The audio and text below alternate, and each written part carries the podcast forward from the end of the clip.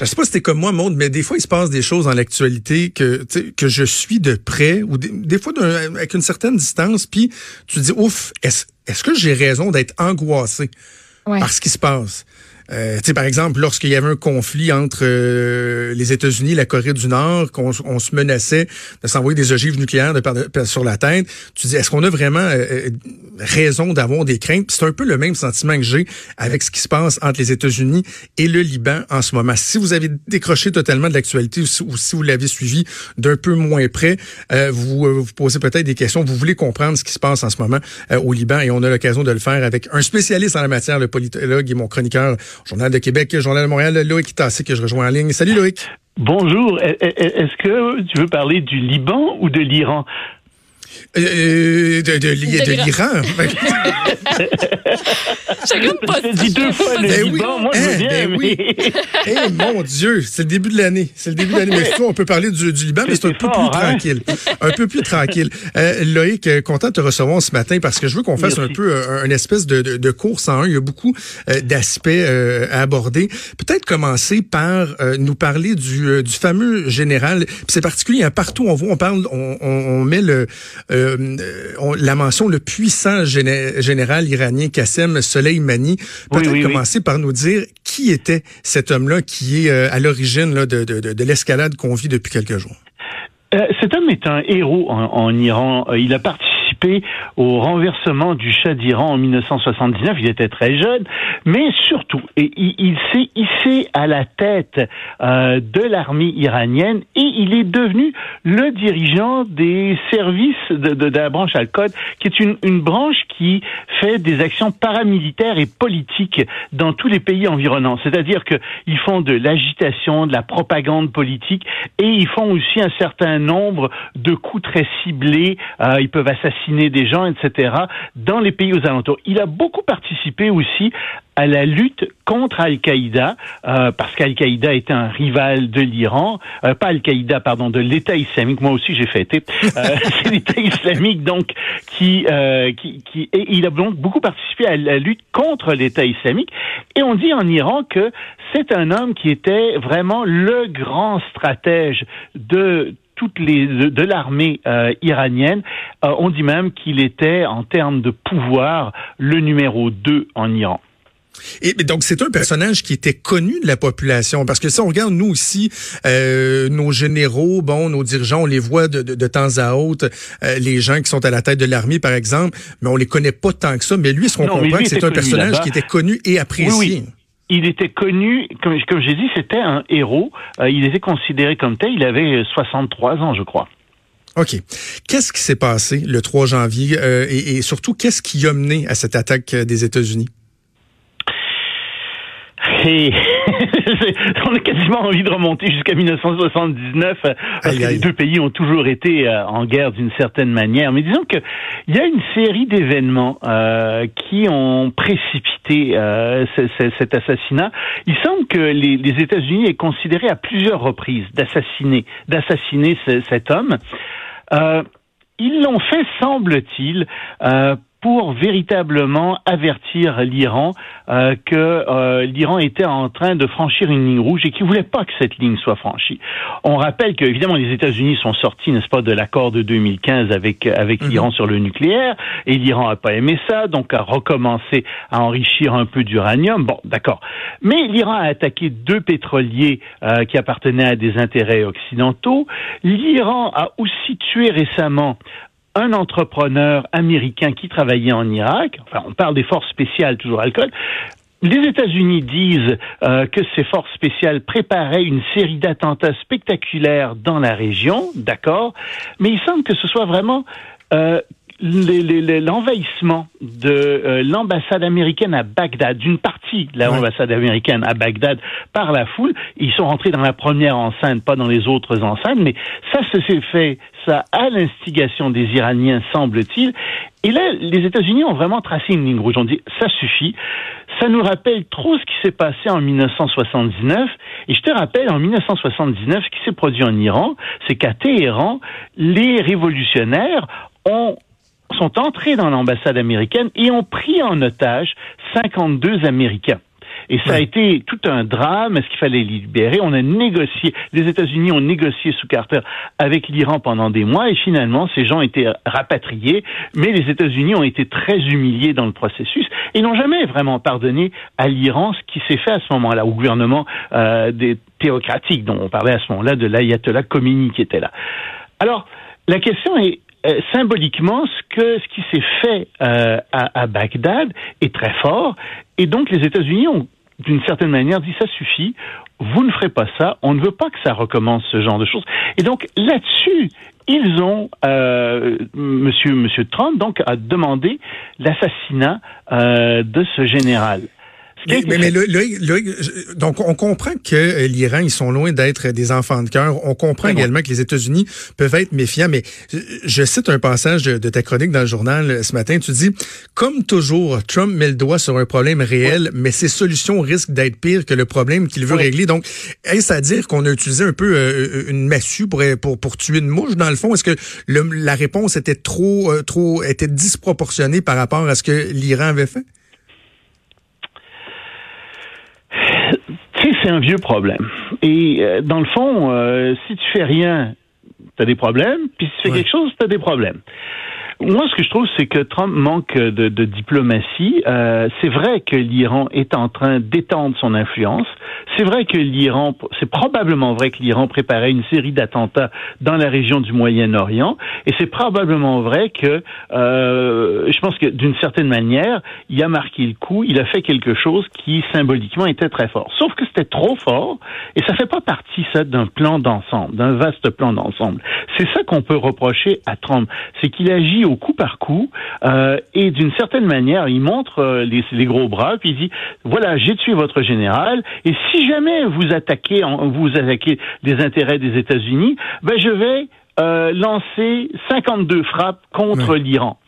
Alors, ce qui est en train de se produire, c'est que au lieu d'essayer de négocier quelque chose, au lieu d'essayer de contenir l'Iran d'une manière, je dirais, un peu plus, avec un peu plus de doigté, il sort les gros bras. En effet, comme tu dis, il sort la massue, mais ça, ça a eu des résultats catastrophiques. En Iran, et le régime n'est pas aimé par sa population. La population, je te rappelle, il y a trois semaines, est descendue dans la rue contre le régime. Il y aurait eu, selon certaines sources, trois mille personnes qui seraient mortes.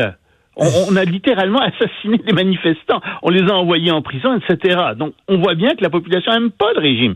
Sauf que, en attaquant comme ça ce héros iranien, qu'est-ce qui se passe en Iran, tu penses? Ben, il y a une réaction nationaliste très forte, ouais. et la population qui n'aime pas son gouvernement se range quand même derrière son gouvernement contre les États-Unis. Et effectivement, aujourd'hui, il y avait tellement de monde dans le centre-ville de Téhéran qu'on dit que les gens n'arrivaient même plus à sortir des bouches de métro. On parle de millions de personnes qui sont descendues dans les rues, en colère. Que se passe-t-il en Irak? Ben, en Irak, les gens disent, mais qu'est-ce que c'est que ça? Vous avez, aux États-Unis, vous avez violé la souveraineté irakienne, oui. et il y a toute une branche pro-iranienne euh, qui est en Irak, qui dit « Ah ah, ben on va en profiter pour bouter dehors les Américains ». Il y a cinq mille soldats américains en Irak, et ils ont passé une résolution au Parlement irakien, hier, euh, demandant aux États-Unis, ah, non, demandant au gouvernement de, de, de cesser de coopérer avec les États-Unis, et exigeant l'expulsion des troupes américaines. Bon, est-ce, c'est, que c'est, est-ce que c'est utopique, cet aspect-là? Oui, c'est ça, hein, ça n'arrivera pas dans le fond. C'est plus symbolique ça. Qu'autre chose, parce que il faut que le premier ministre signe cette résolution, puis le premier ministre a démissionné, donc on se dit, bon, euh, ça manifeste une grande colère d'une partie des, Ira- des Irakiens, mais c'est pas fin encore, mais c'est de très mauvais augure, ça, dans la population euh, irakienne, et les États-Unis sont en train de perdre des appuis en Irak. Même chose au Liban, on parlait du Liban euh, par erreur tout de, au, au début mm-hmm. de l'émission, mais il y a le Hezbollah qui est allié à l'Iran qui est là. Il y a des grandes manifestations en ce moment au Liban contre les États-Unis et un peu partout dans la région. Donc, oui, Trump met le doigt sur un vrai problème. C'est vrai que l'Iran continue à s'armer et à faire des recherches dans le domaine nucléaire. C'est vrai qu'elle continue à déstabiliser la région. Mais est-ce que c'était la bonne façon d'intervenir? Parce que ce qu'ils viennent de faire là, c'est de déstabiliser encore davantage toute la région. Et, et, et on se dit, mais c'était, il fallait peut-être user d'un peu plus d'imagination que de sortir les gros bras comme ça. Ils l'ont fait, et là on se trouve en ce moment dans une situation qui est assez catastrophique, où d'un côté, on a Donald Trump qui, en colère, dit « Ben, si c'est comme ça, moi je vais frapper euh, l'Iran si jamais vous répliquez contre ce que je fais », Puis on a les Iraniens qui sont en colère aussi, qui disent « Ah, vous n'oserez pas nous frapper, et nous allons vous frapper, et nous allons vous faire très mal ». Alors là, tu as deux logiques qui s'affrontent, deux logiques de colère, ça risque de dégénérer. Moi, ce que j'espère, c'est que, en fait, ce sont des logiques internes. Il faut que Trump satisfasse sa base partisane. Il peut plus reculer au point où il en est, mais que donc euh, il, il, qu'il n'y ait rien de trop grave qui soit fait, qu'il puisse dire bah ils n'ont pas fait grand chose les Iraniens. Les Iraniens vont frapper, mais qu'ils frappent plus tard, qu'ils frappent une cible qui est sans importance, trop ou qu'on puisse dire sans importance pour que Trump dise c'est pas assez grave pour que j'agisse.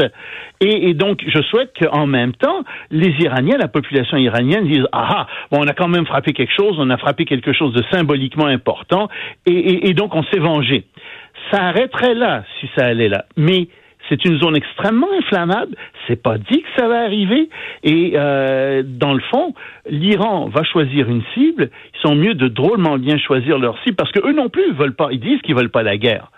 Mais si jamais il frappe une cible qui est trop sensible aux États-Unis, c'est sûr que Trump va envoyer ses cinquante-deux frappes, et c'est sûr qu'à ce moment-là, l'escalade semble inévitable. On va rentrer dans, dans un conflit de plus grande envergure, encore est-ce plus que, ouvert. Est-ce, est-ce que, par exemple, Loïc, Israël pourrait être un, un dommage collatéral, pourrait être une Absolument. Cible pour l'Iran, oui, hein?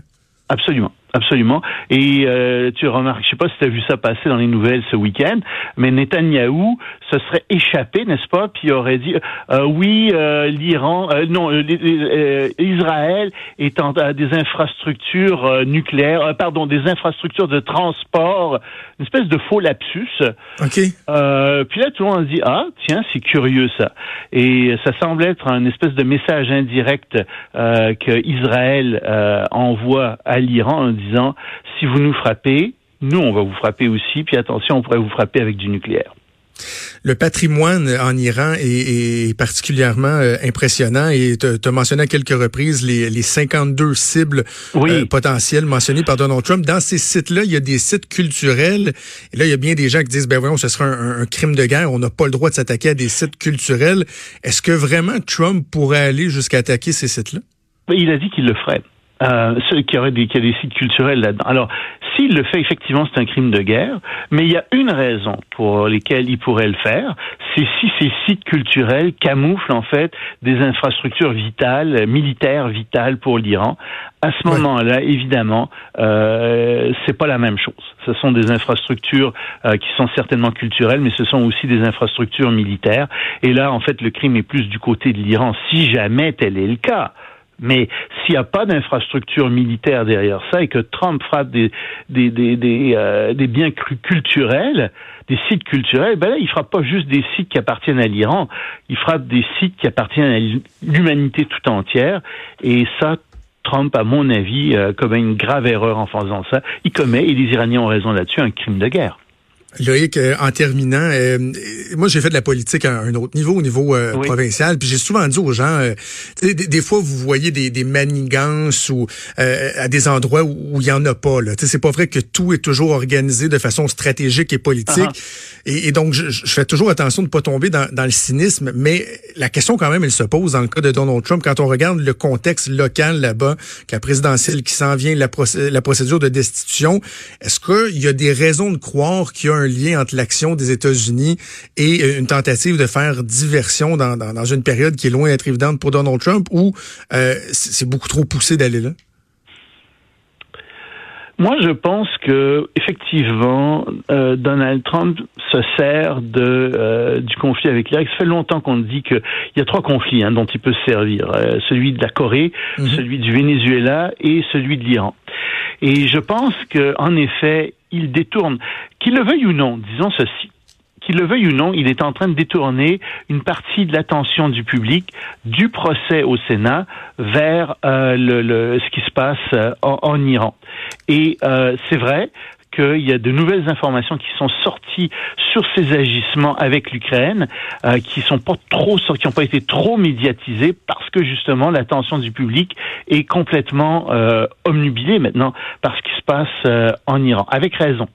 Donc, d'une certaine manière, euh, que tu dis, ça tient. Euh, mais moi, je prends pas le petit déjeuner le matin avec Donald, puis je peux pas, tu sais, je lui donne pas une grande tape dans le dos et dire, hey, dis donc, Donald, t'as fait un vraiment bon coup, hein. T'as vraiment un, encore un coup de marketing extraordinaire, t'as détourné l'attention. Euh, peut-être. Mais euh, ça, ça, ça ressemble à ça, c'est vrai. Mais peut-être que euh, ça fait partie d'une autre logique, effectivement, comme tu le soulignes bien. Euh, tout n'est pas nécessairement lié, mais disons que ça fait drôlement son ça affaire. Ça peut bien le servir, exactement, oui, ça peut ça bien sert servir. Beaucoup. Loïc, c'était fort euh, intéressant. Merci beaucoup. J'invite les gens à lire ton texte, La colère et la guerre, dans le Journal de Québec, Journal de Montréal. On va continuer à suivre ça ensemble au cours des prochains jours. Merci, au revoir. Merci. Vous écoutez Franchement.